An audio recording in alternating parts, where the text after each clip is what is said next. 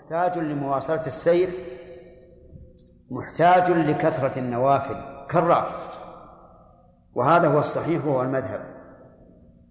لكن فرقوا بينه وبين الراكب بأن الماشي يلزمه افتتاح الصلاة إليها. والركوع والسجود. والراكب يلزمه افتتاح الصلاة إليها إلى القبلة ولا يلزمه الركوع والسجود لأنه يتعذر عليه الركوع والسجود فيومي إيماء.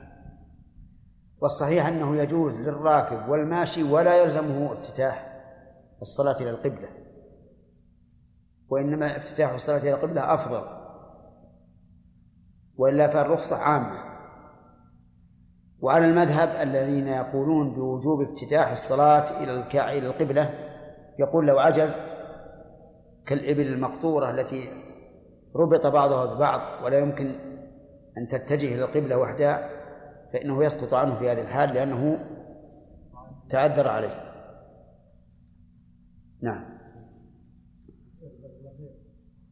الذي جاهد بينه وبين يعني المسلمين في حرب بينه وبين الكفار كيف تكون صلاته؟ هل هي عبارة عن تكبير أو عن يصلي. الصلاة المعتادة. ويوم يومي إيماء بالركوع والسجود. وإذا كانت تحتاج إلى كر وفر فلا بأس يكر ويفر وهو في صلاته.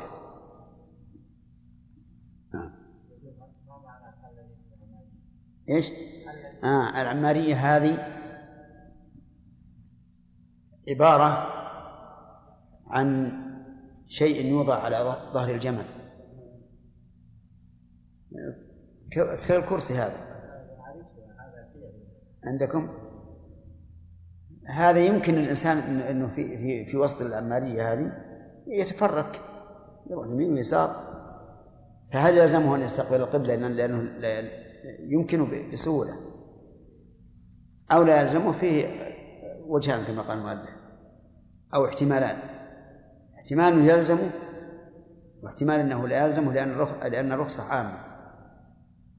نعم. السائق السيارة ثلاثة فيه. اثنين. خلاص. نعم. باب في الشرط الخامس وهو الوقت. وقد ذكرنا أوقات المكتوبات ولا تصح الصلاة قبل وقتها بغير خلاف. فإن أحرم بها فبان أنه لم يدخل وقتها انقلبت نفلا لأنه لما بطلت نية الفريضة بقيت نية الصلاة. ووقت سنة كل صلاة مكتوبة طيب إذن هذه قاعدة مفيدة. الصلاة الفريضة تشتمل نيتها على شيئين. هما النية المطلقة للصلاة والثانية النية المعينة أنها فريضة ظهر عصر مغرب عشاء فجر. فإذا بطلت باعتبار التعيين بقي إيش؟ بقي الإطلاق. ولهذا قال المؤلف رحمه الله لأنه لما بطلت نية الفريضة بقيت نية الصلاة. طيب. وقول المؤلف فإن أحرم بها فبان أنه لم يدخل وقتها انقلبت نفلا. قال فبان. يفهم منه أنه لو أحرم بها قبل الوقت وهو يعلم أنه لم يدخل ونواها فإنها لا تصح. لا فرضا ولا نفلا لأنه مستهزئ. يجي إنسان يقول بصلي الظهر الضحى ما يصير أبصلي الفجر قبل طلوع الفجر ما يمكن. لو فعل ذلك متعمدا صار آثما ولم تصح صلاته لا فرضا ولا نفلا نعم. ووقت سنة كل صلاة مكتوبة متقدمة عليها من دخول وقتها إلى فعلها ووقت التي بعدها من فعلها إلى آخر وقتها. فأما النوافل المطلقة هذا بيان لأوقات النوافل التابعة للصلاة. الراتبة التي قبل الصلاة وقتها من دخول وقت الصلاة إلى فعل الصلاة. والتي بعدها من انتهاء الصلاة إلى آخر الوقت. وعلى هذا فراتبة الظهر بعدها فراتبة الظهر الأولية. إذا فعلت بعدها فهي قضاء لأنها في غير الوقت. نعم. نعم. اي ولو لم يأذن إذا دخل العبرة بدخول الوقت. نعم. فأما النوافل. ها؟ الشرف في سؤال. سأل الله القائد السيارة بعضهم فرق بين القائد والراكب نعم. هل التفريق هذا صحيح؟ مع أن كان من السائق يقود ولا يحصل اشكال ويرفع هو الفرق بينهما ان إن القائد ينشغل في ذهنه. وقد قال النبي عليه الصلاة والسلام لا صلاة بحضر الطعام ولا وهو يدافع لقمتان وعلى خطر. لكن لو فرضنا إن الخطر منتفي فالقائد وغيره سواء لأن حركة القيادة في السيارة سهلة. بعض السيارات بعد ما يتحرك إلا اليد فقط تكون متماتيكية. نعم. فأما النوافل المطلقة فجميع الزمان وقت لها إلا خمسة أوقات بعد الفجر حتى تطلع الشمس وبعد طلوعها حتى ترتفع قيد رمح. قيد الكسر. وبعد طلوعها حتى ترتفع قيد رمح وعند قيامها حتى تزول وبعد العصر حتى تتضيف الشمس للغروب وإذا تضيفت حتى تغرب. فلا يجوز التطوع في هذه الأوقات بصلاة لا سبب لها لقول رسول الله صلى الله عليه وسلم لا صلاة بعد العصر حتى تغرب الشمس ولا صلاة بعد الصبح حتى تطلع الشمس. متفق عليه.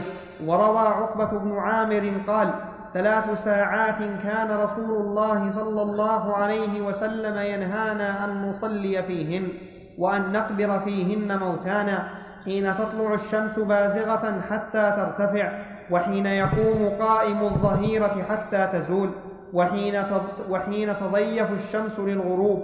رواه مسلم. والنهي عما بعد العصر يتعلق بالفعل. فلو لم يصل فله التنفل وإن صلى غيره. غيرها؟ غيره. نعم. فله التنفل وإن صلى غيره لأن لفظ العصر بإطلاقه ينصرف إلى الصلاة. وعن أحمد فيما بعد الصبح مثل ذلك ولأنها إحدى الصلاتين فكان النهي متعلقا بفعلها كالعصر. والمشهور في المذهب أنه متعلق بالوقت لما, لما روى ابن عمر أن رسول الله صلى الله عليه وسلم قال ليبلغ الشاهد الغائب ألا تصلوا بعد الفجر إلا سجدتين. رواه أبو داود. وسواء في هذا مك وسواء في هذا مكة ويوم, ويوم الجمعة وغيرهما لعموم النهي في الجميع. نعم. هذه أوقات النهي خمسة. وإن شئت فقل ثلاثة.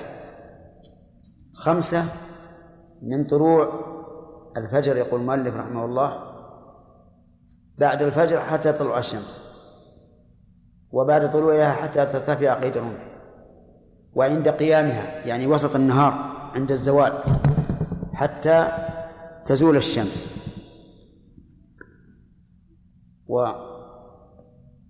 والرابع الخامس الرابع؟ الرابع من صلاة العصر حتى تضيف الغروب والخامس إذا تضيفت الغروب حتى تغرب. لكن ما معنى تضيفت الغروب؟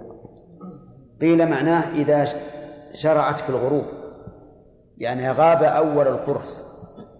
وهذا لا يستغرق إلا دقيقة ونصفا أو نحو ذلك.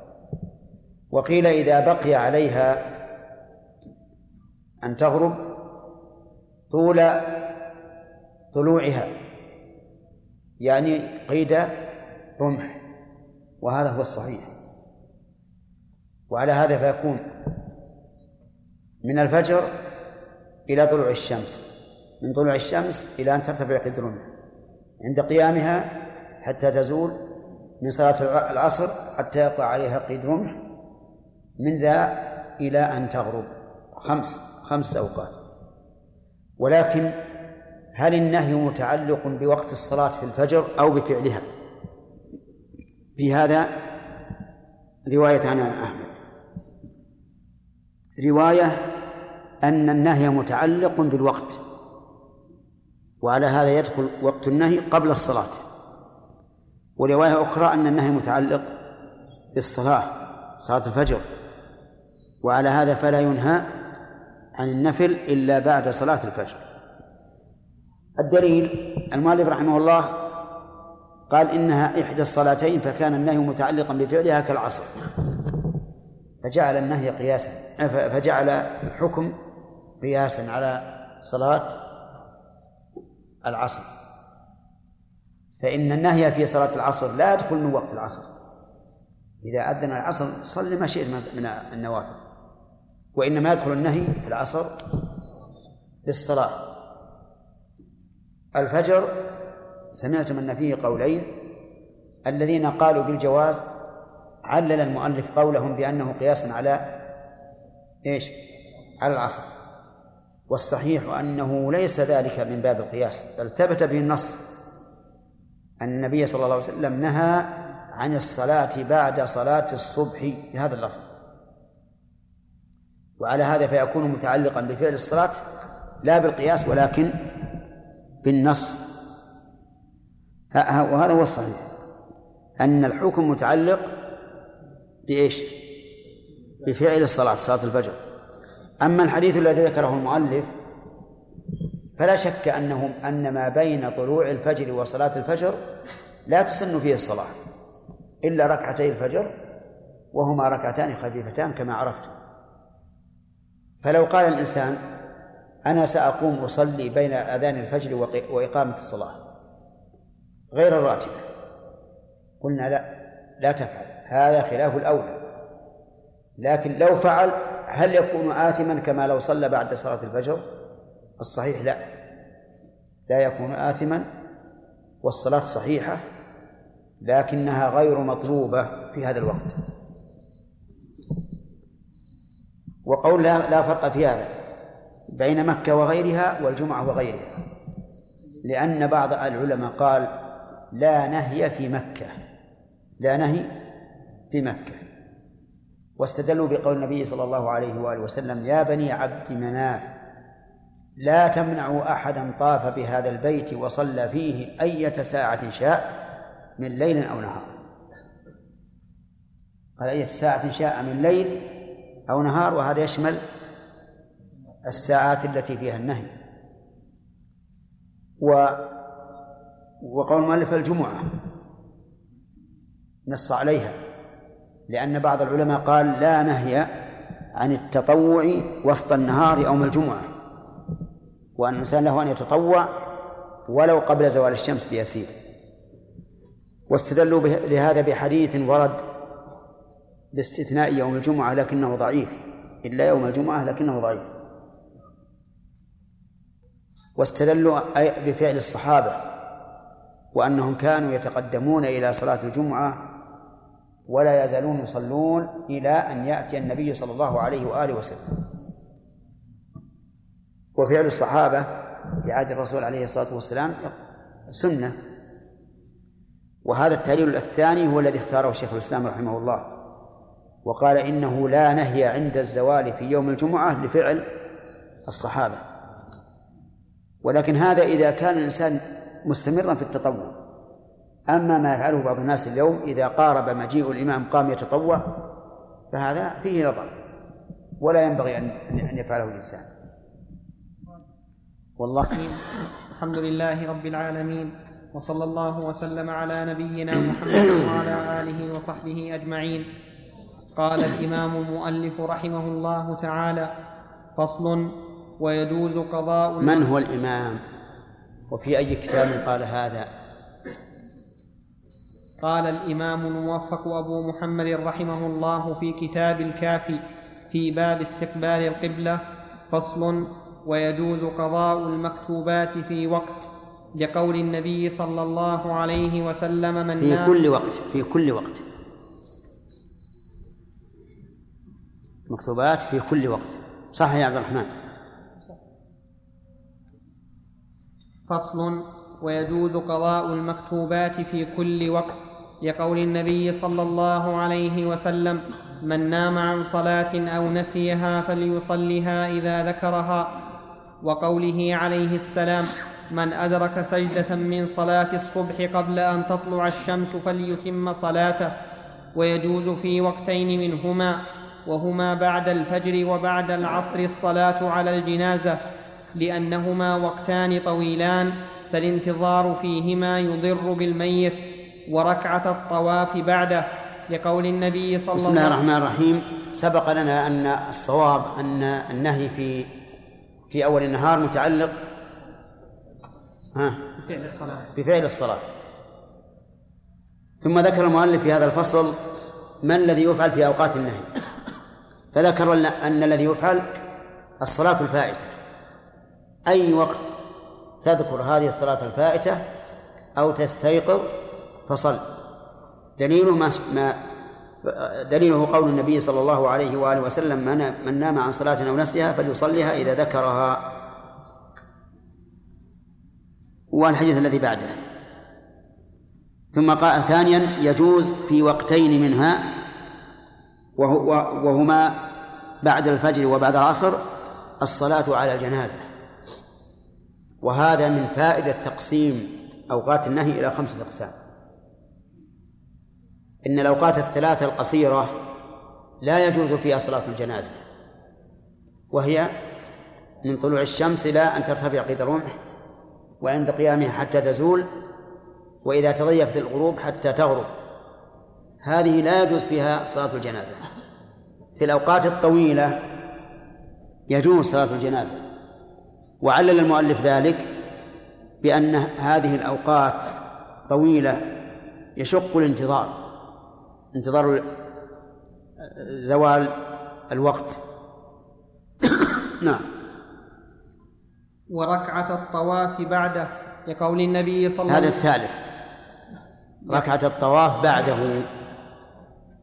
أي بعد الطواف. نعم.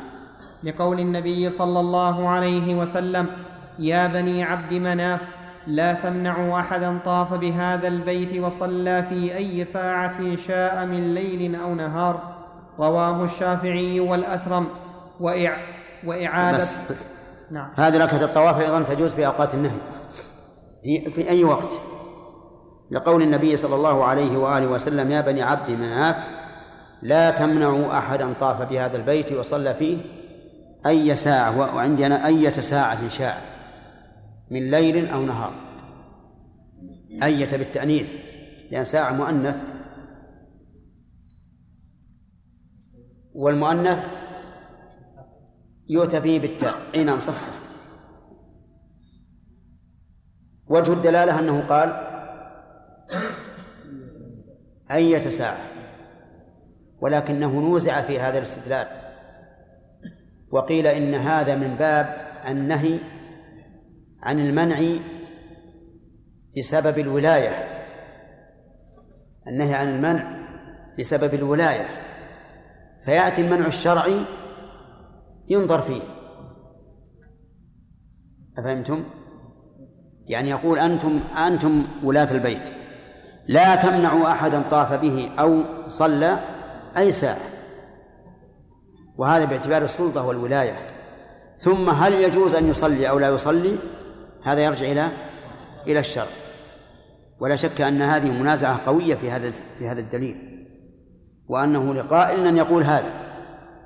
لقائل أن يقول هذا. ولكن الصحيح أن ركعتي الطواف تفعلان في وقت النهي. لكن بناء على قاعدة مهمة نذكرها إن شاء الله تعالى في آخر ما يذكره المؤلف من الاستثناءات حتى يتبين وجه ذلك.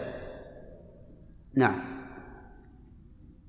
وإعادة الجماعة لما روى يزيد بن الأسود أنه قال صليت مع رسول الله صلى الله عليه وسلم صلاة الفجر فلما قضى صلاته إذا هو برجلين لم يصليا معه فقال ما منعكما أن تصليا معنا؟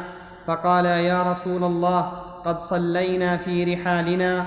فقال لا تفعلا إذا صليتما في رحالكما ثم أتيتما مسجد جماعة فصليا معهم فإنها لكم نافلة. رواه الأثرم. نعم. هذه القصة وقعت والرسول عليه الصلاة والسلام في منى في مسجد الخير.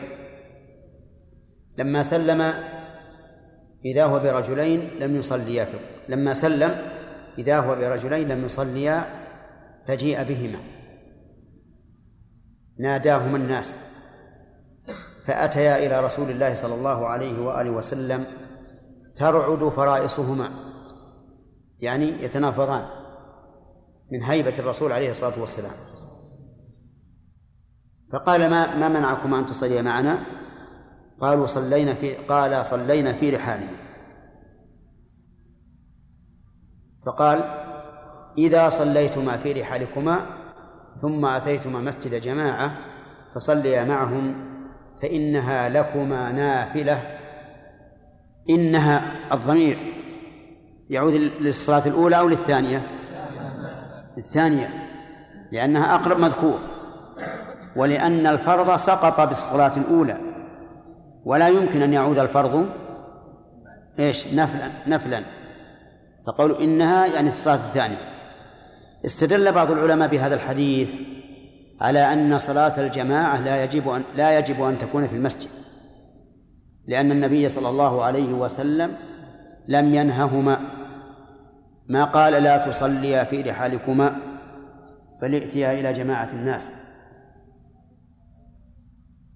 بل أقرهما على أن يصليا في رحالهما وهذا هو المذهب عند الحنابلة أن صلاة الجماعة لا يجب أن تكون في المساجد بل الواجب الجماعة ولو في البيت.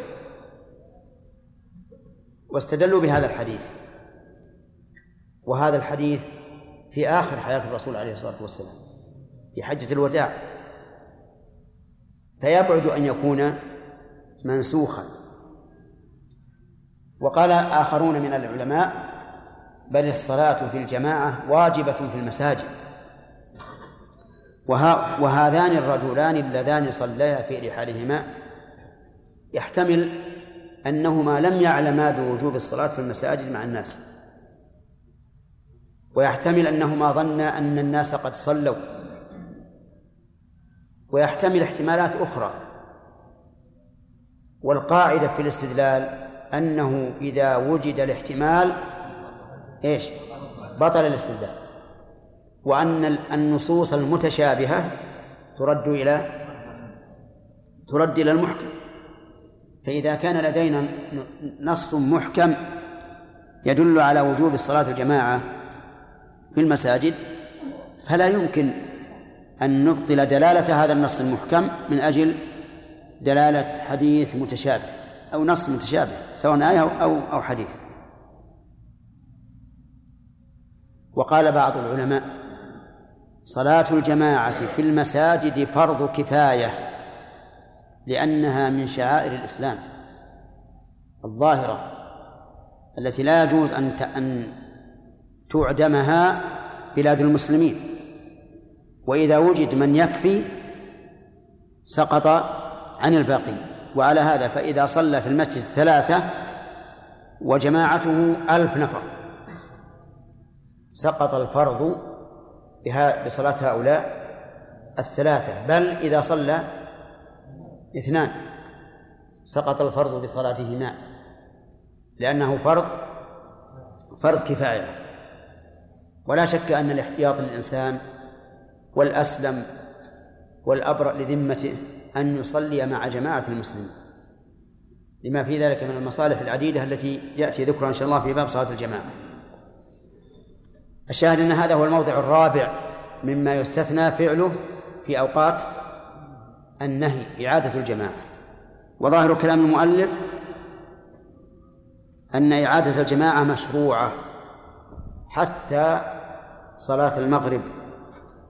وهذا موضع خلاف بين العلماء فمن العلماء من يقول إن صلاة المغرب لا تسن إعادتها لأنها وتر والوتر لا يكرر والصحيح أنها كغيرها تعاد ولا يقال إنها وتر بل نقول إنها صلاة معادة غير مستقلة فالمصلي تابع لغيره ليس صلاة مستقلة وعلى هذا فلا حاجة إذا سلم الإمام من صلاة المغرب أن تقوم فتأتي برابعة. والدليل على أن أنها تدخل صلاة المغرب عموم قوله صلى الله عليه وسلم إذا صليتما في رحالكما ثم أتيتما مسجد جماعة فصليا معه نعم.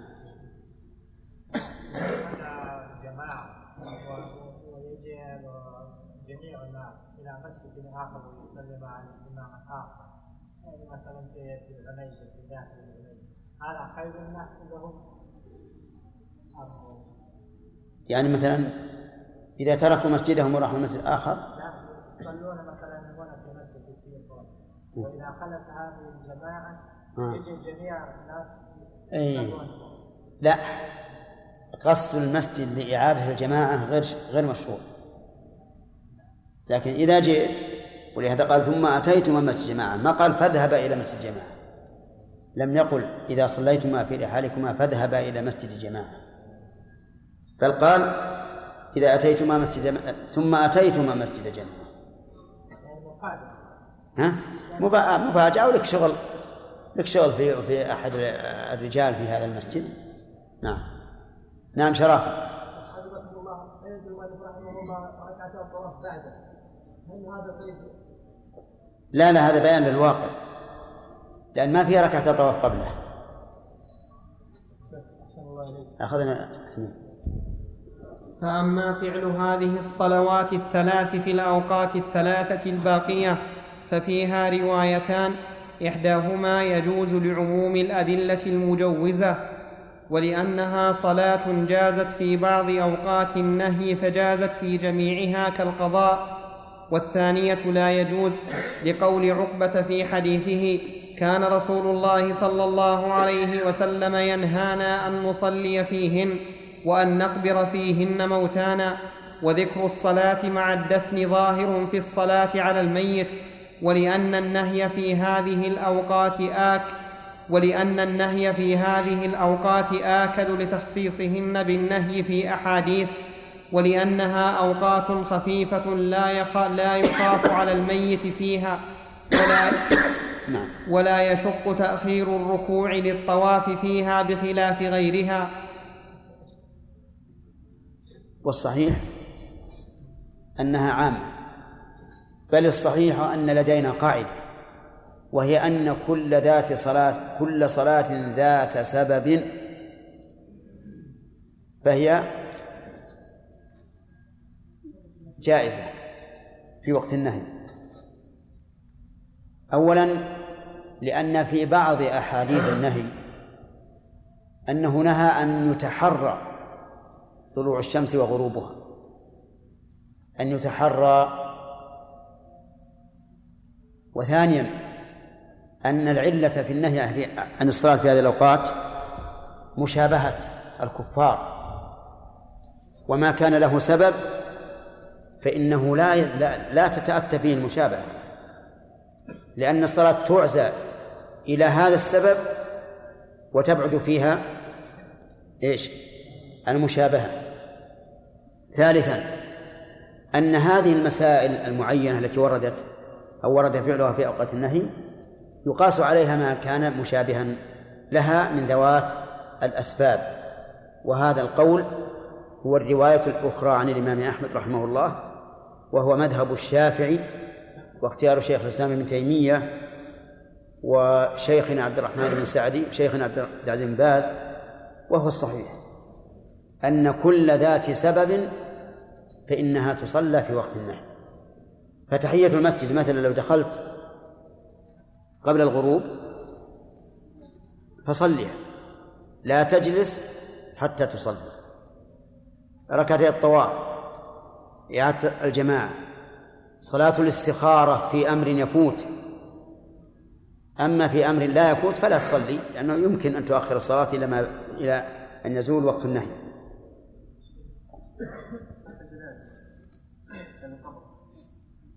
صلاة الجنازة على القبر لا تصلى في وقت النهي لا. السبب الصلاة الأولى. أما هذه فيمكن أن تؤخرها إلى إلى إلى وقت آخر. نعم لو فرض أن الميت لم يدفن فيصلى عليه. لأنه من أجل اغتنام أو انتهاز الفرصة في وجوده بين يدي المصلي. نعم. هل قول النبي صلى الله عليه وسلم إذا دخلتم في جماعة فصلي معهم فان إذا أتيتما إذا أتيت- مسجد جماعة هل النافلة مثلا دخلت في صلاة التراويح اصلي معهم؟ فريضة. ها؟ هل صلاتي معهم نافله مخصوصه بالفرض أم مع النافلة؟ لا حتى حتى النافلة. هي- يعني لا ينبغي أن ت- أن تجلس والناس يصلون حتى في النفل نعم. فصل ومتى أعاد المغرب شفعها برابعة نص عليه لأنها نافلة ولا يشفع التنفل بوتر في غير الوقت ومتى أقيمت لا الصلاة هذا قوله نص عليه يعني الإمام أحمد رحمه الله.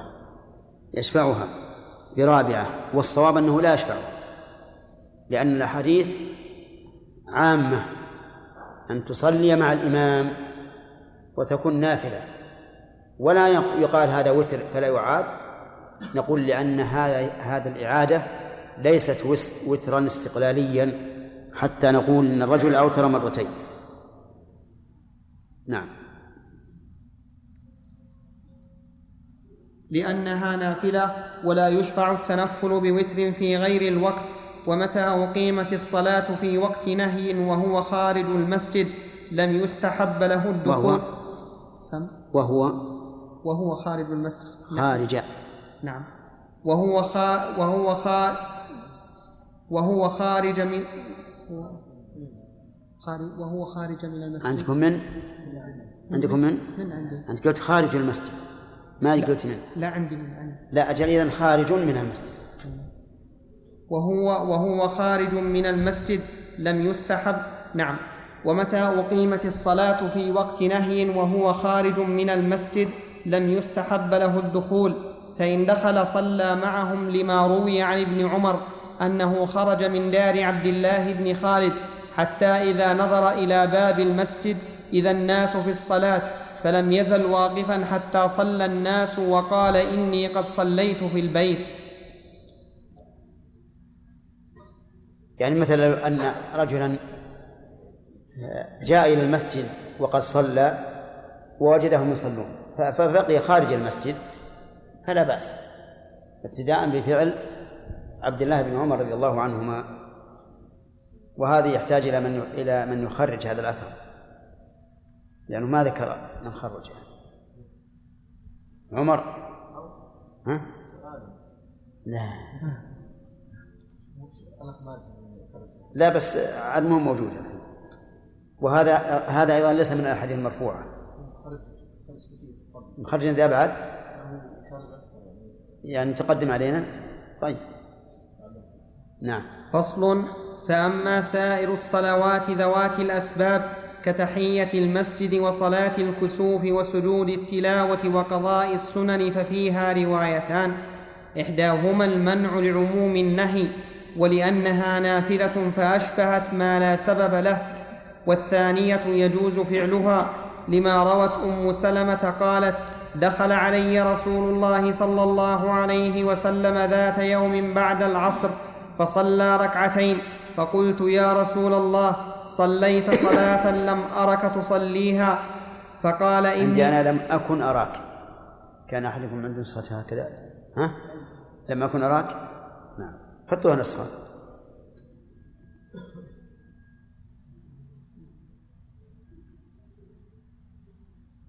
لم أكن يا رسول الله صليت صلاة لم أكن أراك تصليها فقال إني كنت أصلي ركعتين بعد الظهر وإنما قدم وفد بني تميم فشغلوني عنهما فها فهما هاتان الركعتان رواه مسلم. وعن قيس بن عمر قال رأى رسول الله صلى الله عليه وسلم رجلا يصلي بعد الصبح ركعتين فقال رسول الله صلى الله عليه وسلم أصلاة الصبح مرتين؟ فقال له الرجل إني لم أكن صليت ركعتين قبلها فصليتهما الآن. فصليتهما الآن فسكت رسول الله صلى الله عليه وسلم رواه أبو داود ولأنها صلاة ذات سبب فأشبهت ركعتي الطواف والمنصوص عن أحمد في الوتر أنه يفعله قبل الفجر لقول رسول الله صلى الله عليه وسلم إن الله زادكم صلاة فصلوها ما بين العشاء إلى صلاة الصبح. رواه الأثرم.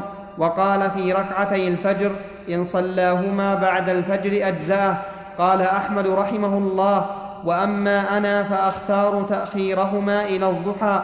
لما روى الترمذي عن أبي هريرة قال قال رسول الله صلى الله عليه وسلم من لم يصل ركعتي الفجر فليصلهما بعدما تطلع الشمس. نعم. هذه المسألة هذا الفصل في ذوات الأسباب منها تحية المسجد. وتعرفون أن بعض العلماء يرى أنها أي تحية المسجد واجبة. وعلى هذا فلا تدخل بالاستثناء. لماذا؟ لأن الكلام في النوافل ولا نهي عن واجب. هذه واحدة. ثاني صلاة الكسوف. صلاة الكسوف أيضا فيها خلاف. والراجح عندي أنها أن أدنى ما نقول فيها أنها فرض كفاية. وأما أن تكون سنة. إن صلاها الناس لم يأثموا. وإن صلوها إن صلاها الناس أجروا وإن لم يصلوها لم يؤزروا ففي اللمس منها شيء. كيف يوجد الكسوف والناس غافلون؟ لا يلتفتون إلى الله؟ هذا بعيد أن أن يقوله قائل. والصواب أن أدنى ما يقال في صلاة الكسوف أنها فرض كفاية ولا بد. نعم. وفيها أيضا سجود التلاوة. سجود التلاوة مختلف في كونه صلاة. فإن قلنا إنه ليس بصلاة فلا وجه للاستثناء كما هو اختيار شيخ الإسلام ابن تيمية رحمه الله. قضاء السنن قضاء السنن هل هو من ذوات الأسباب؟ أو يمكن قضاؤها في وقت آخر لأن وقتها فات. الحديث الذي ذكره المؤلف رحمه الله في حديث قيس. عندكم قيس بن عمرو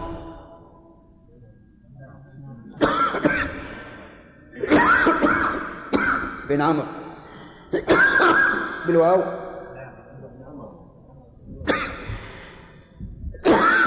يراجع. هل هو بن عمرو أو ابن عمر؟ فظاهر هذا الحديث أنها تصلى في وقت النهي. والحديث الثاني يدل على أنها تصلى بعد طلوع الشمس. والصواب أنها جائز. أن تصلى بعد صلاة الفجر وأن تصلى بعد طلوع الشمس. والغالب أن يختار أن يختار أنها بعد صلاة الفجر. لأن الإنسان إذا أخرها لها عنها. ونسيها. وهذا يقع كثيرا. أما مسألة الوتر فالحديث الذي ذكره المؤلف ضعيف. أو يحمل على المراد إلى صلاة الصبح أي إلى وقت صلاة الصبح. لأنه ثبت في الصحيحين أن النبي صلى الله عليه وآله وسلم قال إذا خشي أحدكم الصبح صلى واحدة فأوترت له ما قد صلى. ولا يقضى الوتر بعد بعد طلوع الفجر. بل إذا طلع الفجر وأنت لم توتر فلا تقضه إلا بعد طلوع الشمس في الضحى. ولا تقضي ولا تقضه وترا ولكن اقضه شفعا. لحديث عائشة الذي في صحيح مسلم أن النبي صلى الله عليه وآله وسلم كان إذا غلبه نوم أو وجع صلى من النهار ثنتي عشرة ركعة. نعم. من نام عن وتره أو نسيه فليصلي إذا ذكر نعم. يخصه الحديث. نعم. نعم. كيف؟ ضعف الوتر إذا قضى يكون شفعا لكن يقنط ها؟ هل يقنط بالوتر؟ هل هل يقنط؟ القنوت ما هو سنة دائما. يعني لم يثبت عن الرسول أنه قنت بالوتر أبدا. هنا. باب النية وهي الشرط السادس فلا تصح الصلاة إلا بها بغير خلاف لقول رسول الله صلى الله عليه وسلم. نعم. إنما الأعمال بالنيات ولأنها عبادة محضة فلم تصح بغير نية كالصوم ومحل النية القلب فإذا نوى الشرط السادس النية. وهنا النية لها أوجه. الوجه الأول نية العمل وهو الذي يتكلم عليه الفق- الفقهاء رحمهم الله.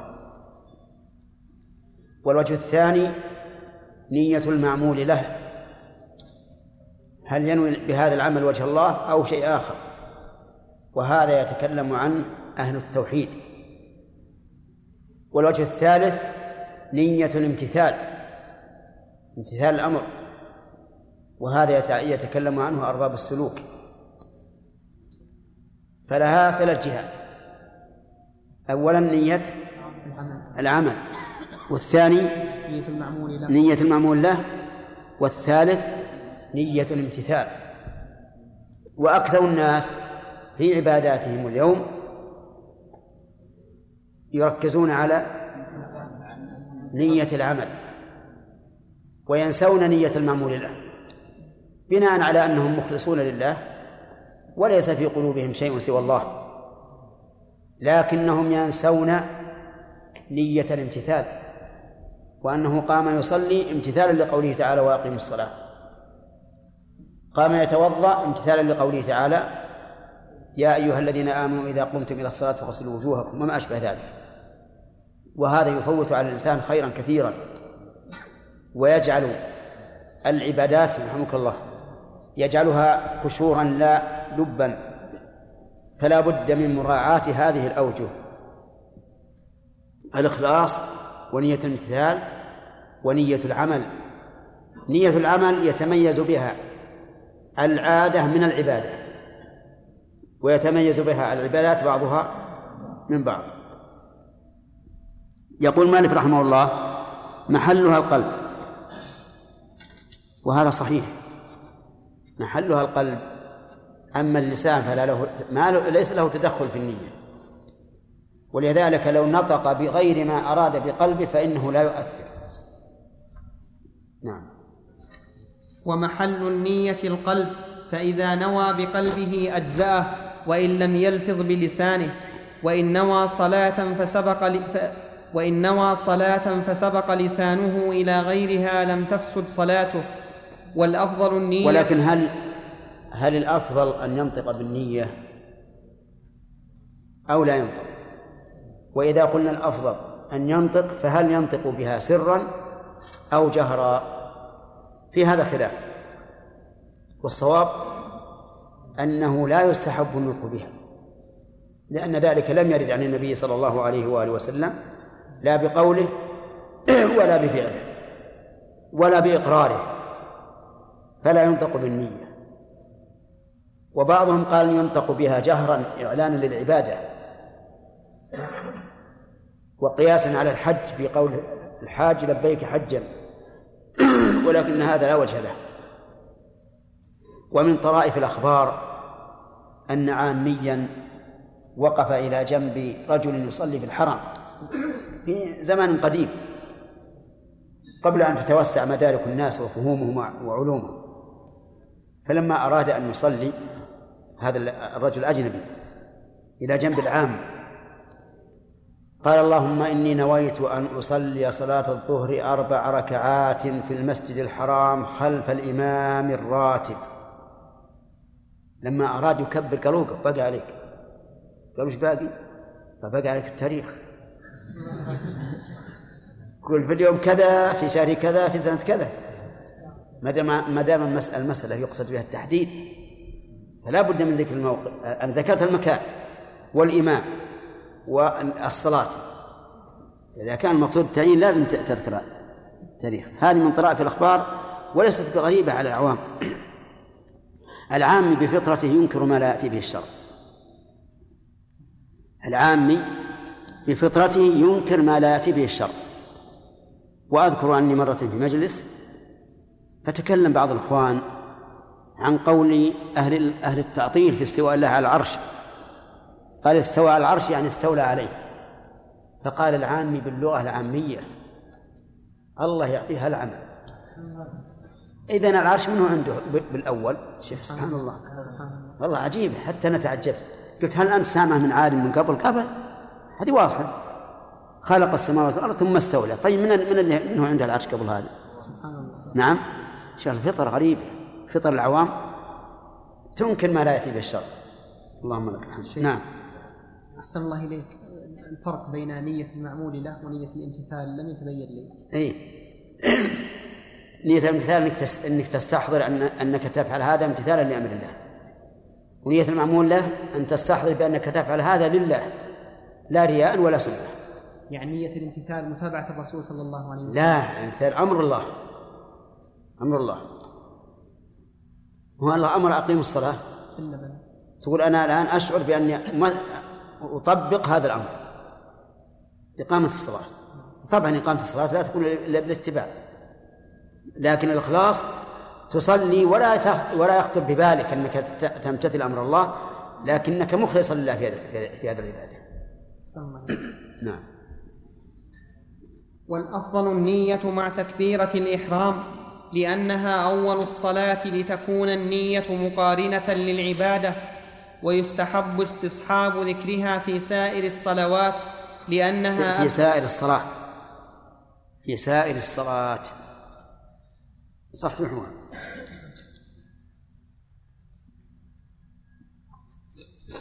ويستحب استصحاب ذكرها في سائر الصلاة لأنها أبلغ في الإخلاص. طيب هذه مسألة مهمة. النية تكون عند أول فعل العبادة. ويستحب أن تكون على ذكر أن تكون على ذكر فيه منها تذكرها في كل الصلاة كل أجزاء الصلاة هذا هو الأفضل لتكون النية مقارنة ليش؟ للعمل في كل جزء منه هذا هو الأفضل فإن غابت عنك في أثناء الصلاة فماذا تعمل؟ هل يضرك هذا أو لا؟ لا لا يضرك أنت على نيتك الأولى. فإن جاءك الشيطان في أثناء الصلاة قال ها هل أنت ناوي الظهر ولا العصر؟ فلا تلتفت لهذا. لا تلتفت. أنت على نية إيش؟ الصلاة اللي أنت الآن أتيت لها. الصلاة التي أتيت لها ولهذا ذهب ابن شاقلة من من أصحاب الإمام أحمد مذهبا فيه راحة للناس. قال يكفي في نية الصلاة أن تنوي بها صلاة هذا الوقت وإن لم تعين أنها ظهر أو عصر. لأنه قد يغيب عنك تعيين الظهر أو العصر ولا سيما إذا إذا جئت والإمام راكب لأنه قد يغيب عن ذهنك التعيين.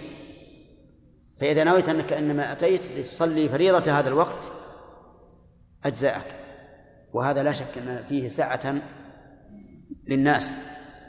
المهم أن استصحاب النية في جميع أجزاء الصلاة إيش؟ واجب ولا سنة؟ سنة. فإن خلا الركوع أو السجود أو القيام أو القعود عن النية لكن ما نويت القطع أجزاء ومن هنا أخذ كثير من العلماء ومنهم الشيخ محمد الشنقيطي رحمه الله أنه لا يشترط نية الطواف ولا نية السعي لأن الطواف والسعي جزء من العبادة. فكما أنك لا تنوي الركوع في الصلاة ولا السجود بل تكفي النية العامة للصلاة فكذلك الطواف والسعي وسائر أجزاء العبادة. أنت من حين ما قلت لبيك عمرة عند الميقات فإنك قد نويت كل أفعال العمرة وعلى وهذا أيضا فيه سعة للناس. كثيرا من من الناس أو كثير من الناس ولا سيما في أيام الزحام يدخل البيت الحرام ويشرع في الطواف ويغيب عن ذهنه أنه نوى طواف العمرة أو أي طواف كان. فإذا قلنا إن الطواف والسعي بمنزلة الركوع والسجود في الصلاة وأن النية العامة تشملهما صار في ذلك؟ إيش؟ سعة سعة سعة وتيسير. صار في ذلك سعة للناس وتسهيل وهو قول كثير من أهل العلم. وهو الذي نختاره لأن الحقيقة أن كثيرا من الناس يندهش ولا سيما إذا رأى كثرة الزحام كثرة الناس. فيدخل بنية الطواف ولا يشعر بأنه للحج أو للعمرة ولكن الطواف سيفعل سينويه لأنه جاء ليطوف فهو يطوف. نعم. وين؟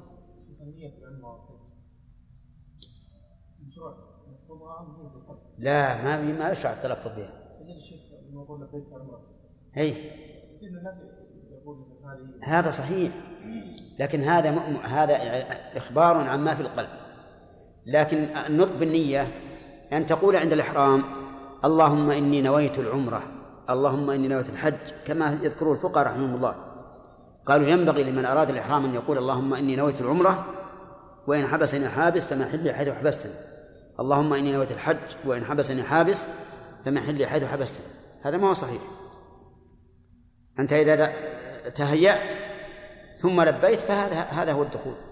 فالتلبية بمنزلة تكبيرة الإحرام لا بمنزلة النية. وتعيينها إظهار لما في القلب. ليس عقدا بل إظهار لما في القلب. كأنك تقول أنا الآن ملب بعمرة. نعم.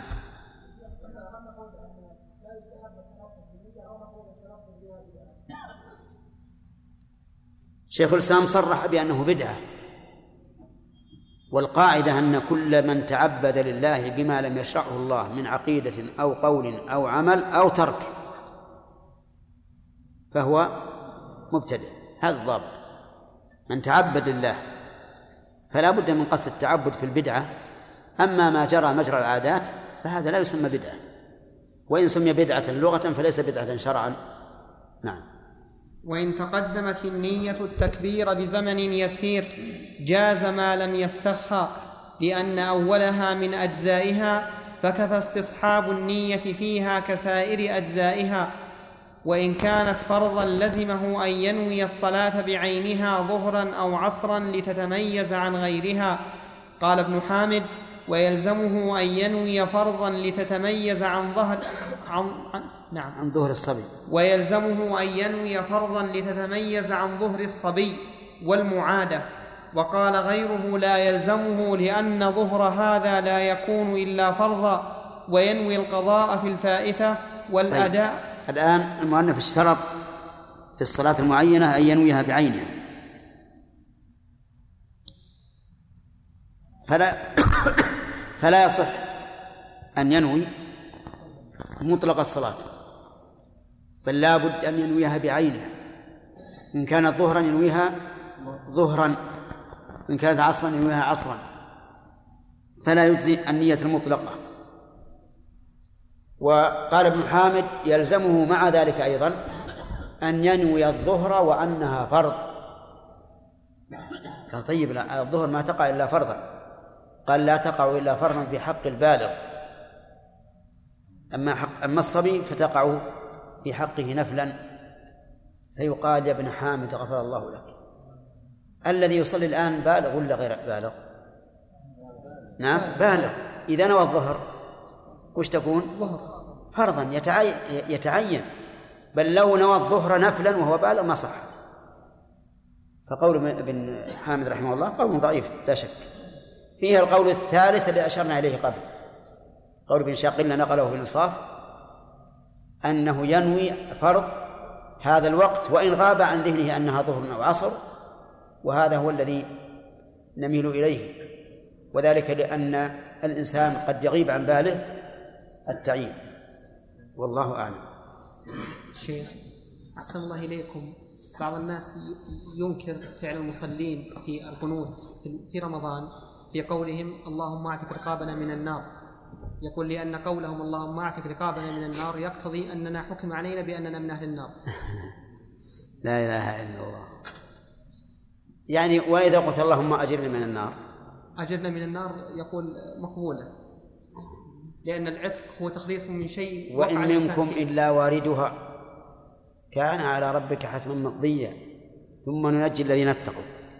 لكن نعم لو قال قائل بهذا الأسلوب أعتق رقابنا من النار. إنها غير واردة ما أنا ما أحفظها واردة. وعتق الرقبة يكون في المملوك. يشترى ويعتق. بل أعتقنا من النار لا بأس. أعتقنا من النار. أجرنا من النار. أعذنا من النار. لا بأس. إيش الفرق بين أعتقنا وأعتق رقابنا؟ لأن لأن الدعاء ينبغي فيه التعميم. ولا يؤتى بالجزء بدلا عن الكل. ثم دام ما وردت ورد بدل اعتقنا من النار. نعم. أو أعذنا من النار أحسن أحسن. أعوذ بالله من عذاب جهنم. نعم. الانسان يتوضأ ويذهب المسجد ناوي إلى الصلاة. فكيف نقول إنه قد يغيب عنه؟ ذكر فرد الوقت. آه، ذكر أنها أو إن كان لا يغيب عنك فإنه يغيب عني كيف يغيب عنك؟ يغيب؟ نعم أجي ما على بال. الإنسان يسرح يفكر في شيء ويجي يصف مع الناس. لا تغيب عنه لكن ما أنوي العشاء. طبعا لأني لو أردت أن أنوي التعيين ما عينت العشاء. لكن يغيب عنه أحيانا خصوصا اذا بغيت كنت أعدلكم مثلا أقول استووا واعتدلوا وركب متقدم وركب متأخر. أنسى وش وش بصلي مثلا. وهذا واضح نعم. نام بعد مضروب صلاه الفجر. إيش؟ قاعد مضروب أعد أعد أعد لأن من ورقة ما ذكر اسم صاحبها. نعم. إذا واحد نام بعد العصر. ما يدري فقعد المغرب. ولقى الناس يصلون. فعلى رجال على بال صلاه الفجر. أو مثل يعني على بال صلاه الفجر. نواها صلاة الفجر. نوى صلاة الفجر. إيه. هذه تقع. تقع يصير. أحيانا يستيقظ الإنسان من منامه على أنه بالليل حتى يشوف ال- النهار. فما تقولون في هذه المسألة اللي ذكر؟ هل تصح صلاته أو لا؟ ها؟ أي لأنه نوى خلاف. نوى خلافه. فلا تصح. لا إذا إذا تبين المغرب يجب أن يقطعها. لأن الآن لا هي بصح لا فجر ولا مغرب. يقطعها ليدرك الجماعة. أحسن الله هذه أظن حجاج يقول انتهى الوقت ولا لا؟ طيب. التقسيمات هذه. نعم. التقسيمات هذه ما فيها مشقة على الناس. وين التصميمات؟ التقسيمات هذه نية الفرض نية التعيين عدمه يعني لو قال أصلا هي ما تحتاج إلى شيء هذه الفقهاء يريدون التحرير فقط. ولا ما تحتاج لو تسأل العام اللي دخل هذا عمر العوفي وش يقول؟ يقول ما يجي إلى المسجد عقب أذان الظهر إلا هو ينوي. صارت الظهر. لو تقول له هذه أنت ما نويت صلاة الظهر؟ قال سبحان الله أنا مجنون أنا. وش أنا جاي له؟ إلا صلاة الظهر. ما في أشكال. لكن العلماء رحمهم الله يحررون المسائل للتدقيق. نعم؟ أي نعم في رمضان. هو شاق عليه يا شيخ. ها؟ أقول شق عليه نهاية الدرس. أي لا إن شاء الله. على كل حال نوصيكم إن شاء الله بالتقوى في والاجتهاد في آخر هذا هذا الشهر. وقد أقبلت علينا العشر الأخيرة التي كان الرسول عليه الصلاة والسلام يخصها بالاعتكاف طلبا لليله القدر.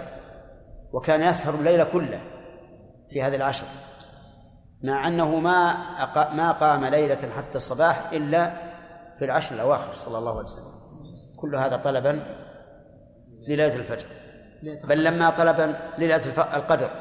بل لما طلب الصحابة منه أن يقوم بهم بقية الليل قال من قام مع الإمام حتى ينصرف كتب له قيام ليلة ولم يجبهم لذلك. فهذه الليالي ينبغي الإنسان أن يستغلها بما ينفع. ولا حرج أن ينام ما بين القيام أول الليل وآخر الليل من أجل أن يستعيد نشاطه إذا كان ممن يشق عليه ذلك لطول الليل. والله الموفق نسأل الله ولكم التوفيق لما يحب ويرضى. هذا الم... ما, ما يدري.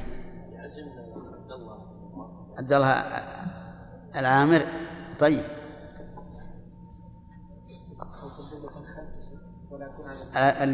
اليمنى إيه، على إيه؟ خلف اليمنى خلف الأذن اليمنى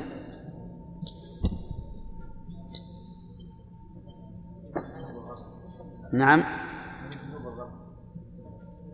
كيف؟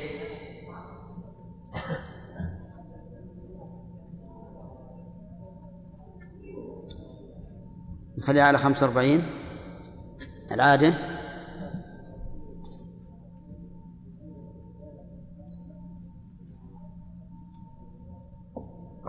الأسئلة أحسن الله إليكم وشلون نظامها؟ كيف؟ الأسئلة كيف نظامها؟ إيه، كل ما وقفنا على الجملة نعم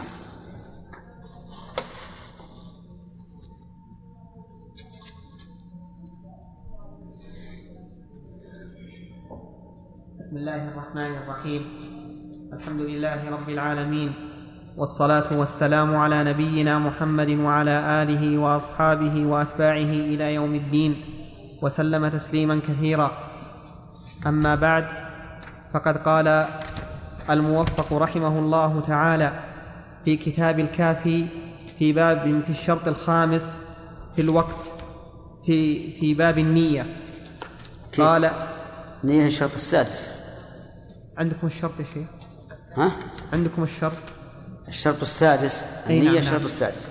في باب النية وهي الشرط السادس.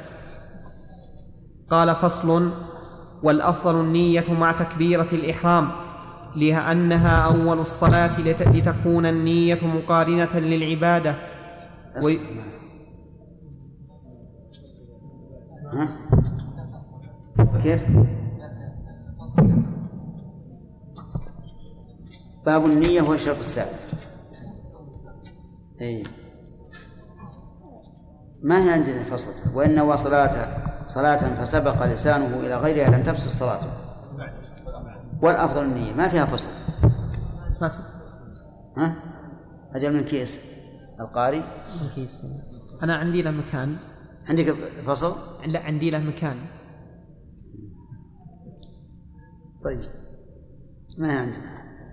والأفضل.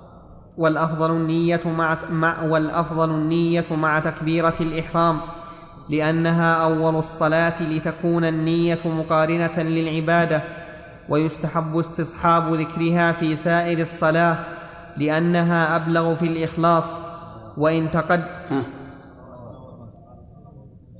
هي سائر الصلاة. لا الصلاة مفرد. الذي جعلني أقرأها مفردة لأننا قرأنا هذا الجزء وعدلناه. نعم. لأنها أبلغ في الإخلاص وإن تقدمت وإن تقدمت النية التكبير بزمن يسير جاز ما لم يفسخها لأن أولها من أجزائها فكفى استصحاب النية فيها كسائر أجزائها. وإن كانت فرضا لزمه أن بسم الله ينوي الرحمن الرحيم. النية في العبادة تنقسم إلى أو لها وجهان الوجه الأول نية المعمول له وهذه أهم شيء لأن هذه هو الإخلاص. لمن تصلي لمن تصدق لمن تصوم فنية المعمول له أهم ولكن هذه يتكلم عليها من يتكلمون على التوحيد وأرباب السلوك. والثاني نية العمل ليتميز كل عمل عن الآخر. وهذه هي التي يتكلم عليها الفقهاء. فالنية لها وجهان. الوجه الأول نية من؟ نية المعمول له. لمن صليت؟ لمن تصدقت؟ لمن صمت؟ لمن حججت؟ وهذا يعني الإخلاص. ويتكلم على هذا من؟ أصحاب العقائد وأرباب السلوك. والثاني الوجه الثاني نية العمل ليتميز كل عمل عن الآخر. فرض نفل ظهر عصر وهكذا. وهذه يتكلم عليها الفقهاء والأول أشرف. الأول أشرف. ولهذا كان أشرف العلوم علم التوحيد والعقائد. نعم. فكفى استصحاب النية فيها كسائر أجزائها. وإن كانت فرضا لزم المهم الآن ينبغي أن تقارن نية التكبير وإذا كبر بنية العبادة ثم غفل عن النية. حتى انتهت الصلاة. كان ذلك مجزئا. لأنه وإن لم يستصحب ذكرها فقد استصحب حكمها. عرفتم؟ استصحاب الذكر أن تكون على باله من أول التكبيرة إلى التسليم. على باله النية واستصحاب الحكم أن ينواها عند أول التكبير ثم تعزب عن خاطره لكن لا ينوي قطعها. وهذا وهذا يسمى استصحاب الحكم. نعم. وإن كانت فرضا لزمه أن ينوي الصلاة بعينها ظهرا أو عصرا لتتميز عن غيرها قال ابن حامد ويلزمه أن ينوي فرضا لتتميز عن ظهر الصبي والمعادة وقال غيره لا يلزمه لأن ظهر هذا لا يكون إلا فرضا. وينوي القضاء فهمتم الآن؟ الفرق بين قول ابن حامد وكلام المؤلف ظاهر. يقول ابن حامد لابد أن تنوي أنها الظهر وأنها فرض لتتميز عن صلاة الصبي. والصحيح أنه لا يشترط. إذا نوى الظهر كفى. لأن الظهر معروف أنها تقع من البالغ فرضا ومن الصبي نفلا. نعم. وقال غيره لا يلزمه لأن ظهر هذا لا يكون إلا فرضا وينوي القضاء في الفائتة والأداء في الحاضرة. وفي وجوب ذلك وجهان. وينوي؟ وينوي القضاء في الفائتة. والأداء في الحاضرة. أنا عندي بالعكس. ينوي الأداء في الحاضرة والقضاء في الفائتة. واللي عندي أحسن. لأن الكلام على الأداء قبل. لكن ممكن تحطون ميم على الجملة الأولى وميم على الجملة الثانية إشارة إلى التقديم والتأخير. نعم. وفي وجوب ذلك وجهان. أولاهما لا يجب لأنه لا يختلف. أولاهما أولاهما. وفي وجوب ذلك وجهان أولاهما لا يجب لأنه لا يختلف المذهب في من صلى في الغيب بالاجتهاد فبان بعد الوقت أن صلاته صحيحة وقد نواها أداء فإن كانت سنة معينة كالوتر ونحوه لزم تعيينها أيضا وإن كانت نافلة مطلقة أجزأته نية الصلاة ومتى شك في أثناء الصلاة هل نواها أم لا؟ وقد سبق لنا أننا ذكرنا قولا لا يلزم بالتعيين. يكفي أن تنوي فرض الوقت. فمثلا إذا دخلت المسجد والناس يصلون ثم على أنك تناول الظهر أو أنها فرض الوقت مثلا فإنه يجزي. وهذا القول ذكرنا أنه أصح. وأنه هو الذي يستريح فيه الناس لأنه أحيانا يغيب عن ذهن الإنسان تعيين الصلاة هل هي ظهر أو عصر. لكن هو ما جاء إلا ليؤدي فرض هذا الوقت وإن كان في وقت الظهر فهي ظهر وإن كان في وقت العصر فهو عصر. ولكن على كل حال التعيين أفضل لكن أحيانا يغيب عن الإنسان هذا. وإن كانت نافلة مطلقة أجزأته نية الصلاة ومتى شك في أثناء الصلاة هل نواها أم لا لزمه استئنافها لأن الأصل عدمها فإن ذكر أنه نوى قبل أن يحدث شيئا من أفعال الصلاة أجزأه وإن فعل شيئا قبل ذكره بطلت صلاته لأنه فعله شاكا في صلاته وإن نوى الخروج من الصلاة وهذا مقيد بما إذا لم يكن كثير الشكوك. فإن كان كثير الشكوك فإنه لا يلتفت إليه.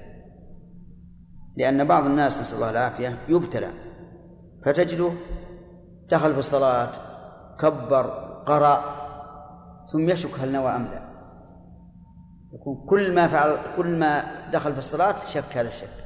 نقول هذا لا يلتفت إلى شكه لأنه لأن كثرة الشك يجب إلغاؤها لئلا ينفتح على الإنسان باب الوسواس. نعم. وإن فعل شيئا قبل ذكره بطلت صلاته لأنه فعله شاكا في صلاته وإن نوى الخروج من الصلاة بطلت لأن النية شرط في جميع الصلاة وقد قطعها وإن تردد في قطعها فعلى وجهين أحدهما تبطل لما ذكرنا والثاني لا تبطل لأنه دخل فيها بنية متيقنة فلا يخرج منها بالشك. وهذا هو الصحيح. صحيح أنه أنه يستمر في صلاته. لو تردد هل يقطع صلاته أم لا؟ يعني مثلا أفرض أنه شرع في الصلاة ثم ذكر حاجة. فتردد هل يقطع صلاته ليدرك حاجته أو لا؟ ثم قال أمضي. فعلى القول بأن التردد يبطل النية يلزمه استئناف الصلاة. يلزمه استئناف الصلاة. إذا قلنا بأن التردد في النية يبطل النية. يعني يجعلها نية فاسدة. وأما إذا قلنا بالقول الثاني أن التردد فيها لا يبطلها لأنه دخل بنية متيقنة وطرأ التردد عليها من غير ترجيح. ومثل ذلك لو نوى فعل محظور ولم يفعله. مثل أن تنحبس الريح وهو يصلي فيقول سأطلق الريح ومعلوم إذا أطلق الريح أن صلاته تبطل, ثم يستمر يتصبر ويستمر فإن صلاته لا تبطل. لأنه نوى فعل محظور ولم يمه ولم يفعله. نعم. وإذا نوى في صلاة الظهر ثم قلبها عصرا فسدتا جميعا لأنه قطع نية الظهر ولم تصح العصر لأنه ما نواها عند الإحرام. وإن قلبها نفلا لعذر مثل أن يحرم بها منفردا فتحضر, فتحضر جماعة فيجعلها نفلا ليصلي فرضه في الجماعة صح لأن نية النفل تتضمنها نية الفرض وإن فعل ذلك لغير, لغير غرض كره وصح قلبها لما ذكرنا ويحتمل أن لا يصح لما ذكرنا في الظهر والعصر. لا ينبغي أن يقال يحتمل أن لا يصح مو لهذه العلة لأنه لا يجوز أن يخرج من الفرض إلا بعذر وهذا الرجل خرج من الفرض إلى النفل وهذه المسألة تحتاج إلى إلى وضع ضابط. نقول إذا انتقل من معين إلى معين لا لم يصح الاثنان. ومن معين إلى من معين إلى مطلق يدخل في ضمنه المعين فإنه يصح. ومن معين ومن مطلق إلى معين لا يصح. واضح؟ نعم. طيب. انتقل من الظهر إلى العصر. لا يصح. لا الظهر ولا ولا العصر.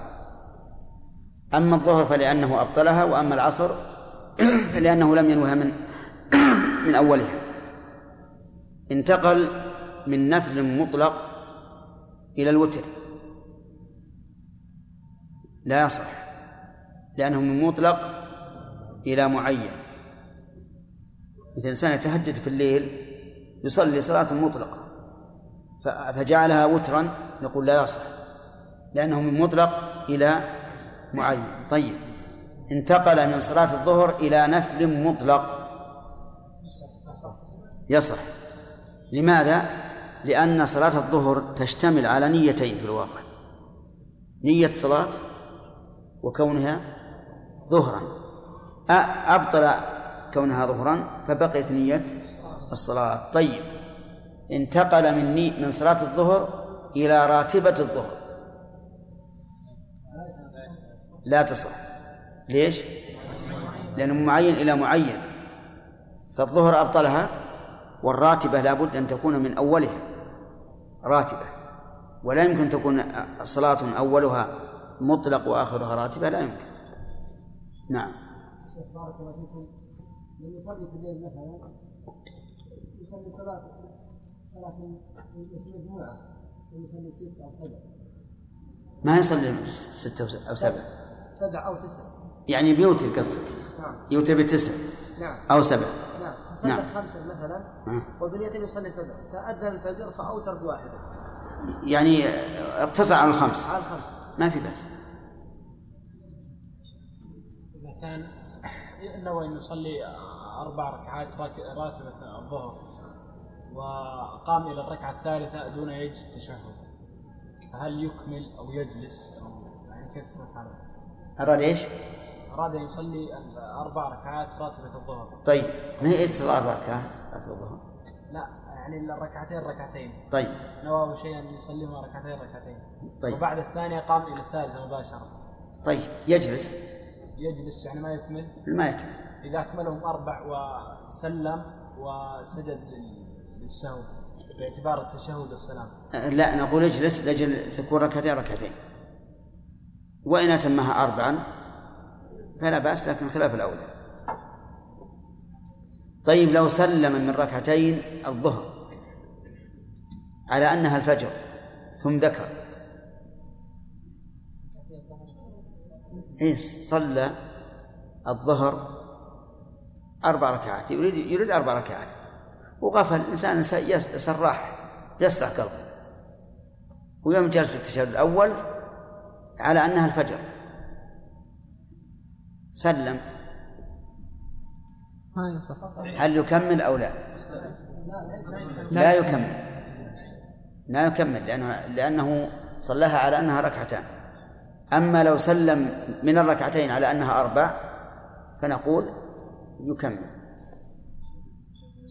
الذي صلى الظهر وقلبها نافلة قلنا يصح لأنه معين لمطلق. نعم. الله عز وجل ولا تبطلوا أعمالكم نعم. كيف وفق بين الآية؟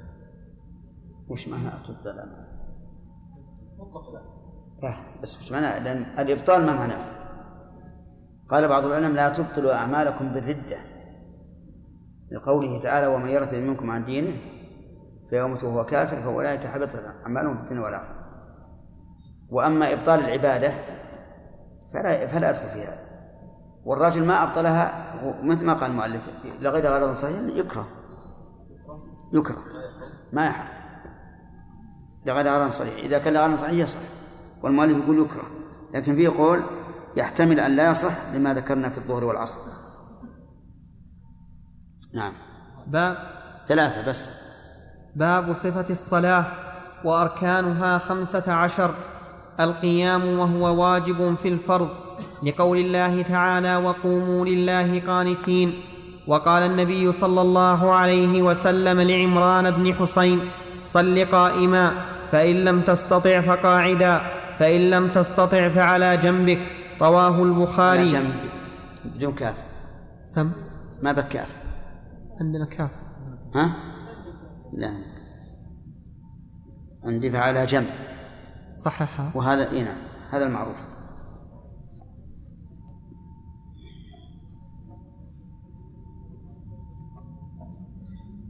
فإن كبر للإحرام قاعدا أو في حال نهوضه إلى القيام لم يعتد به لأنه أتى به في غير محله ويستحب القيام إلى المكتوبة عند قول المؤذن قد قامت الصلاة لأنه دعاء إلى القيام فاستحب المبادرة إليه. ويستحب للإمام تسوية الصفوف لما روى أنس بن مالك قال إن رسول الله صلى الله عليه هنا وسلم يقول علل القيام عند قد قام الصلاة لأنه لأنه دعاء إلى القيام. وقال بعض العلماء يقوم عند قوله حي على الصلاة. لأن معنى حي أقبل. وقال بعضهم يقوم إذا شرع. وقال بعضهم يقوم إذا كبر الإمام للتحريمة قال الإمام مالك رحمه الله والأمر عندنا في هذا واسع. ما في التوقيت يصح عن النبي صلى الله عليه وعلى آله وسلم. نعم.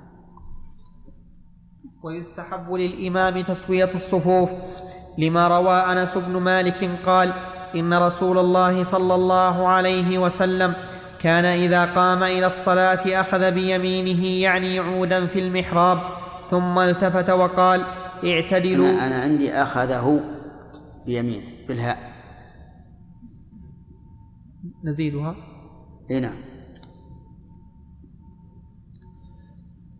إن رسول الله صلى الله عليه وسلم كان إذا قام إلى الصلاة أخذه بيمينه يعني عودا في المحراب ثم التفت وقال اعتدلوا سووا صفوفكم ثم أخذ بيساره وقال سم.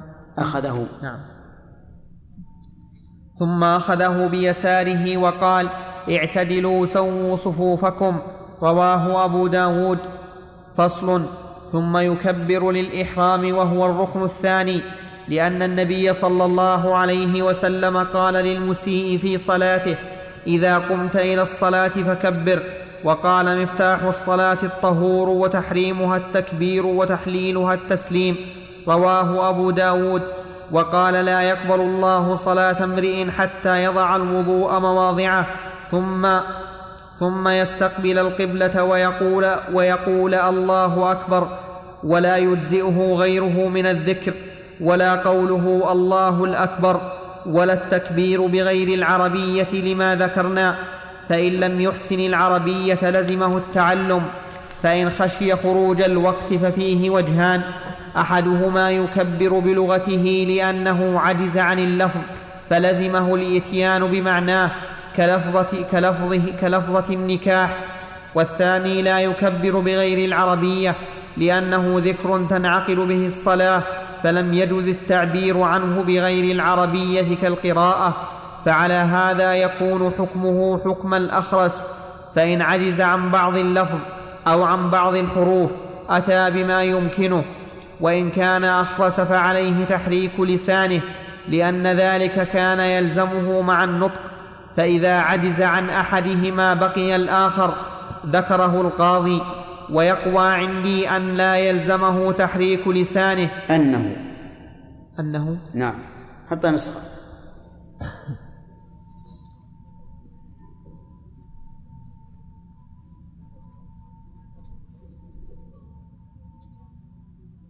ويقوى, عن ويقوى عندي أنه لا يلزمه تحريك لسانه.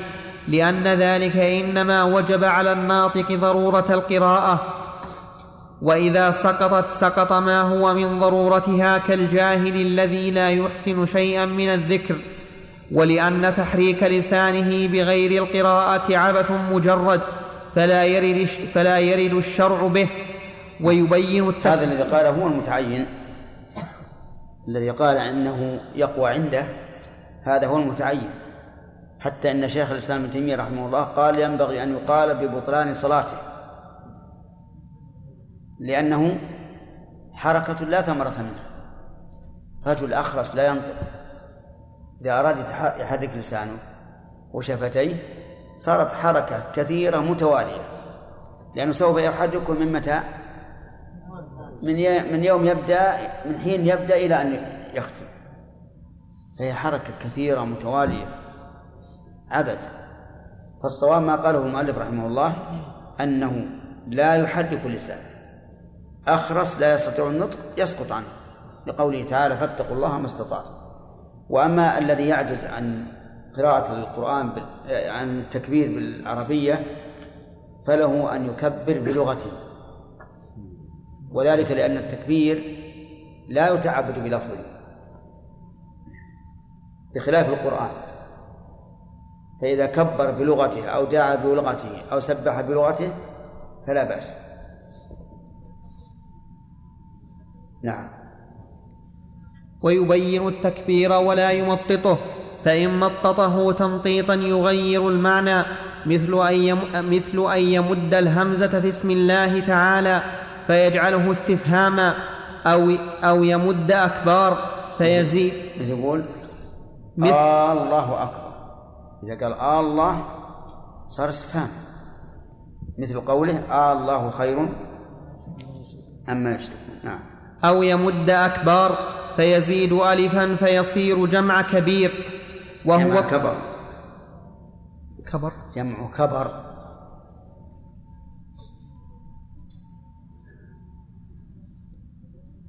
فيصير جمع كبر.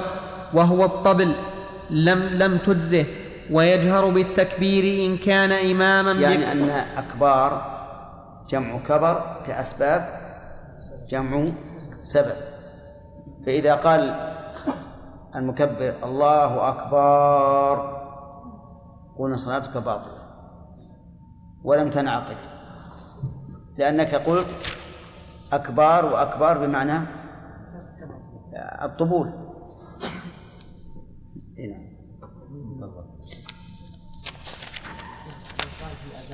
الله أكبر. ن- نفس الشيء. ما يصح يصح؟ لا. سلام. إيش؟ نعم. هذا إيه استحباب هذا للإمام.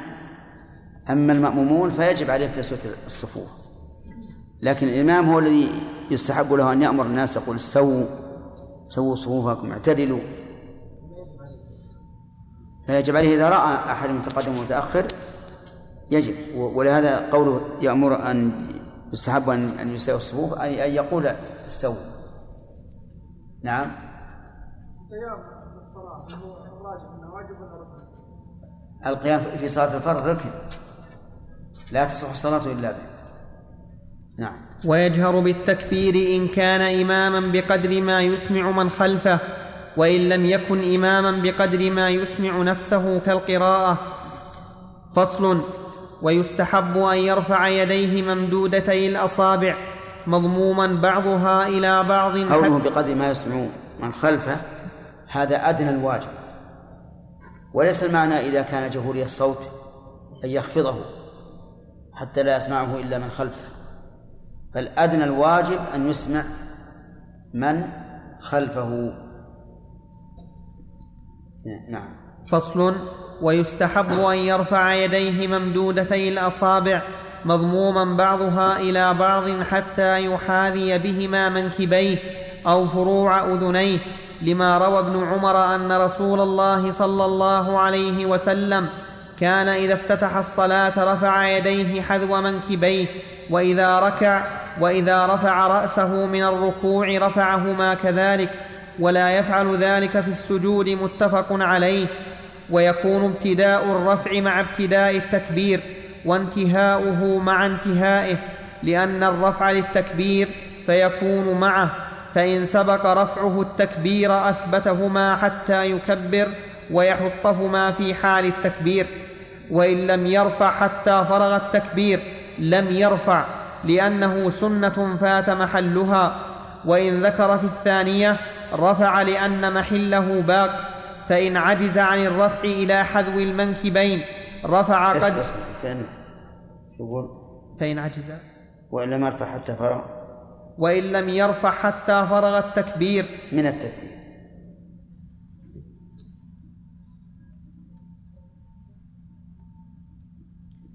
وإن لم يرفع حتى فرغ من التكبير لم يرفع لأنه سنة فات محلها. وإن ذكر في الثانية في رفع. أثنائه في أثنائه. سم. وإن ذكر في أثنائه. اي أنا عندي الثانية. لا غلط.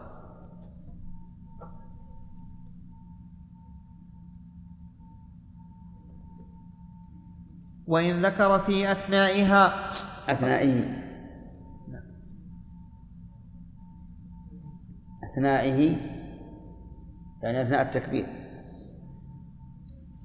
وإن رفع في أثنائه وإن ذكر في أثنائه رفع لأن محله باق. محله. لأن محله باق. لأن, مح لأن, لأن محله باق.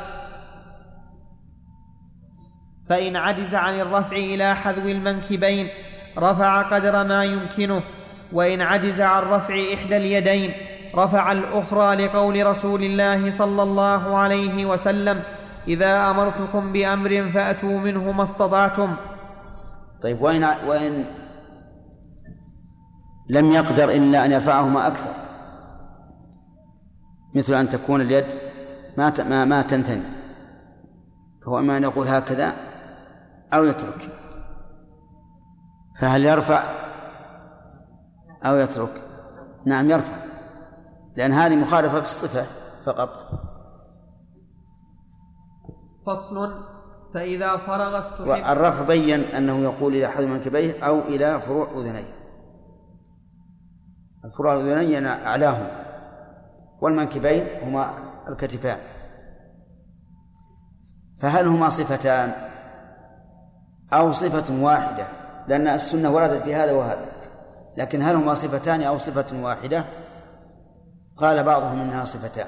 وقال بعضهم صفة واحدة لكن من ذكر الكتفين فالمراد أسفل الكف ومن ذكر فروع الأذنين فالمراد أعلى الكف.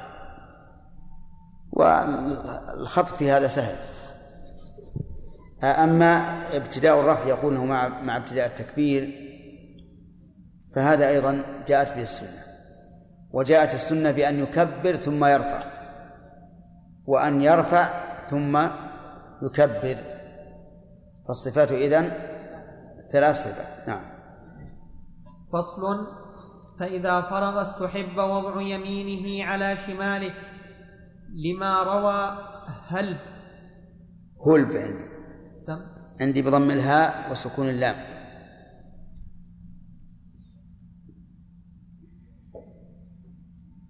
لما روى هلب قال كان رسول الله صلى الله عليه وسلم يؤمنا فيأخذ شماله بيمينه. قال الترمذي هذا حديث حسن ويجعلهما تحت السرة لما روي عن علي أنه قال السنة وضع الكف على الكف في الصلاة تحت السرة رواه أبو داود. وعنه فوق السرة وعنه أنه مخير ويستحب جعل نظره إلى موضع سجود ولم يذكر ما هو أصح أو أولى وأقوى. ها؟ أنا ما أسألكم هو ضعيف ولا غير ضعيف. أنا أقول لم يذكر المؤلف الصفة التي أولى وأحسن والتي دل عليها حديث وائل بن حجر أنه يضعهما على صدره. وهذا أصح لأن حديث علي ضعيف. أن الرسول عليه الصلاة والسلام يضعهما تحت السرة. فالصواب أنه يضعهما على صدره.